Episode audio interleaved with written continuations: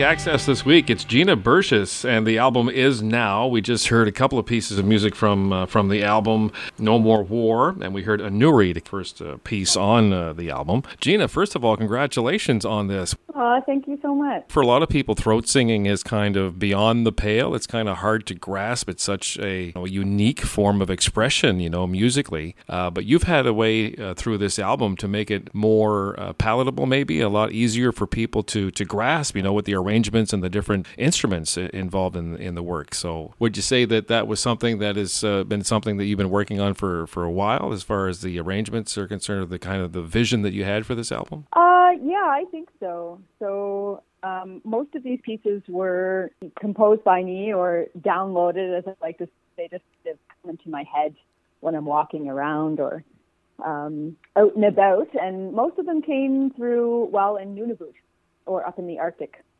And while they were coming into my mind, I always heard the throat singing, the contemporary throat singing with it. And then it wasn't until a few years into the project actually that I actually was able to have Cynthia come down and actually throat sing with me.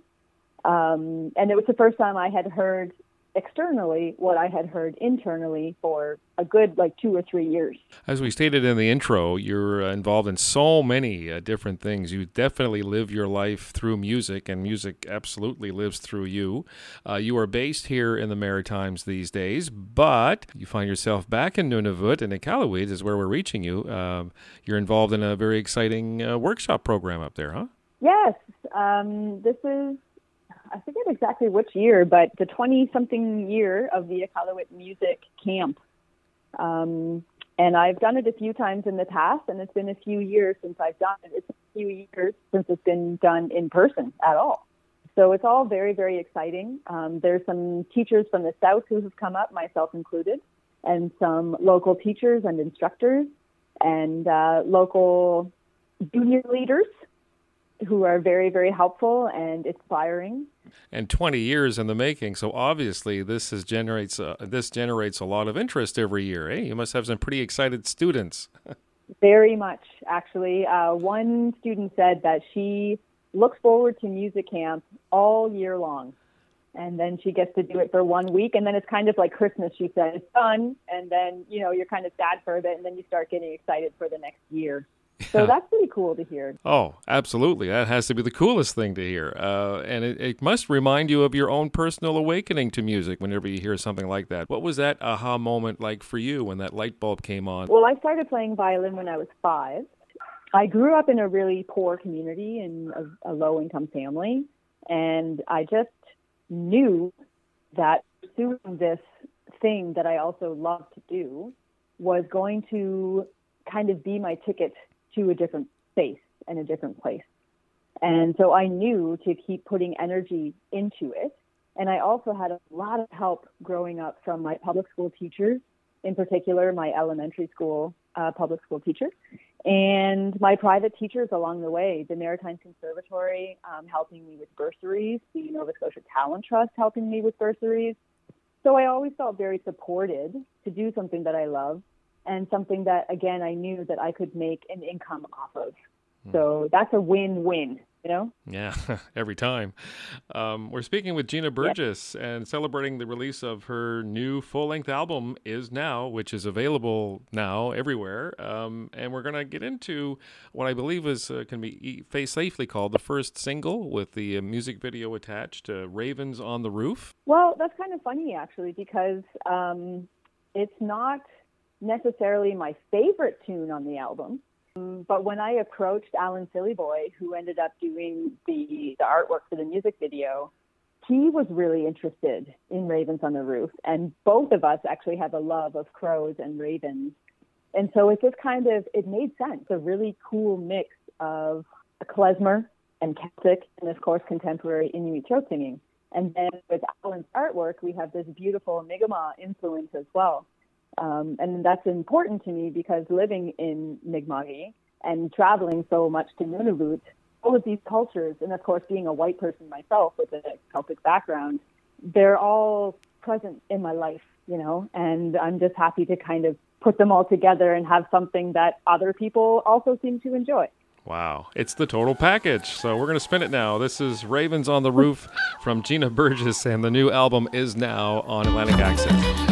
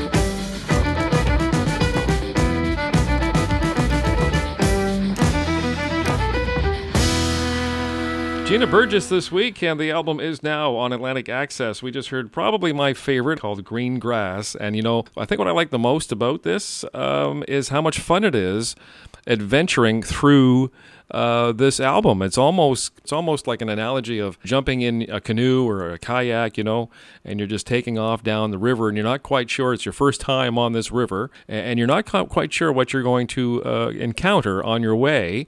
But every time you discover something new, you kind of you kind of smile and you're kind of going, "Wow, that's kind of neat." I've heard something similar to other people's um, response you know, and and even myself actually, when people say, "Oh, what genre is your music?" you know, or I'm applying for grants, and what genre?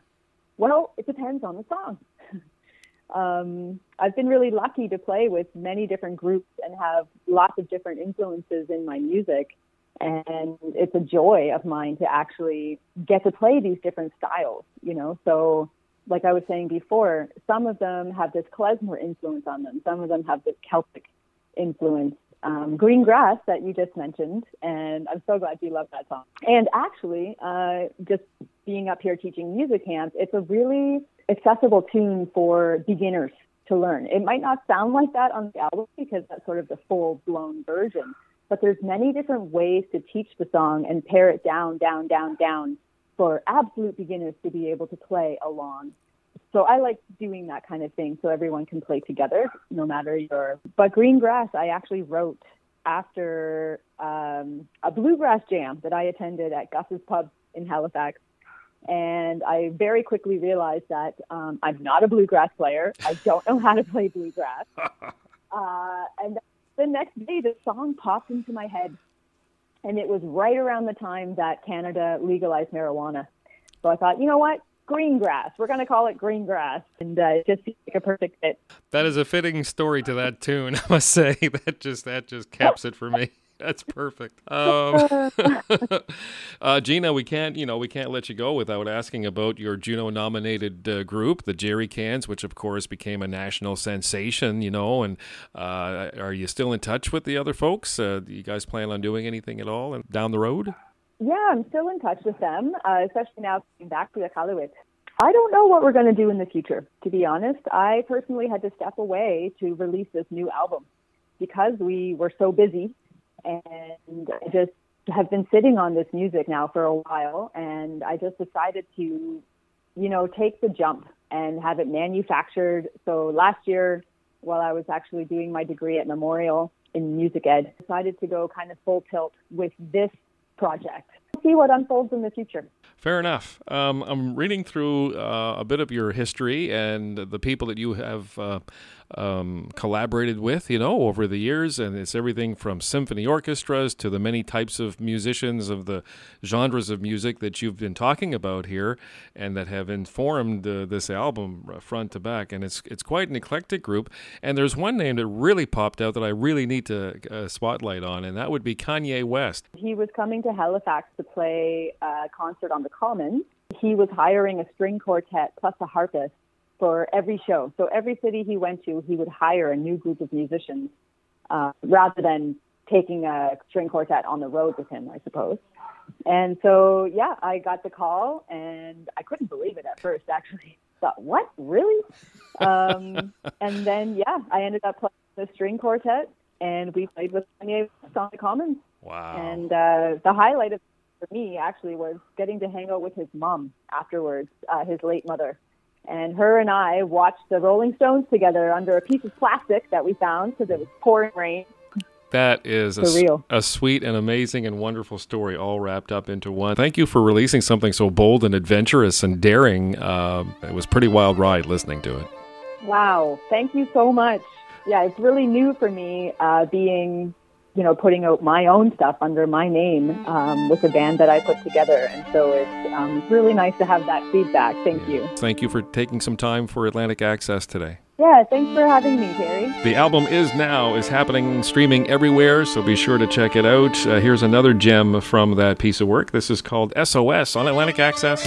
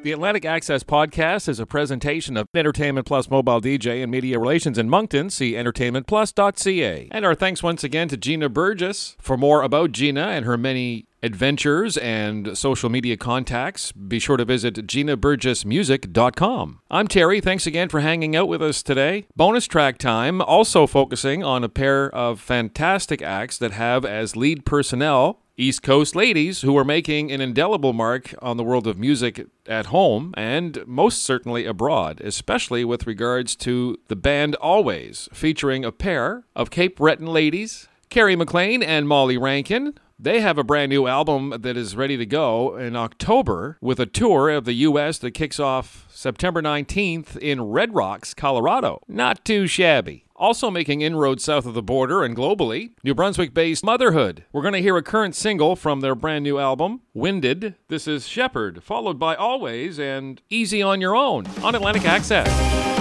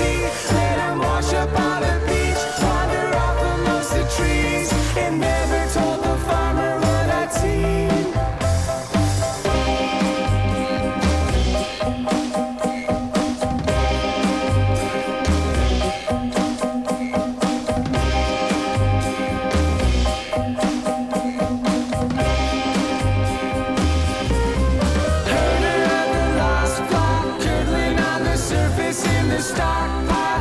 Up on the stove top, cooking and I'm hurling through the rocks until my yearning or the clock stops working 'cause the path's not crooked,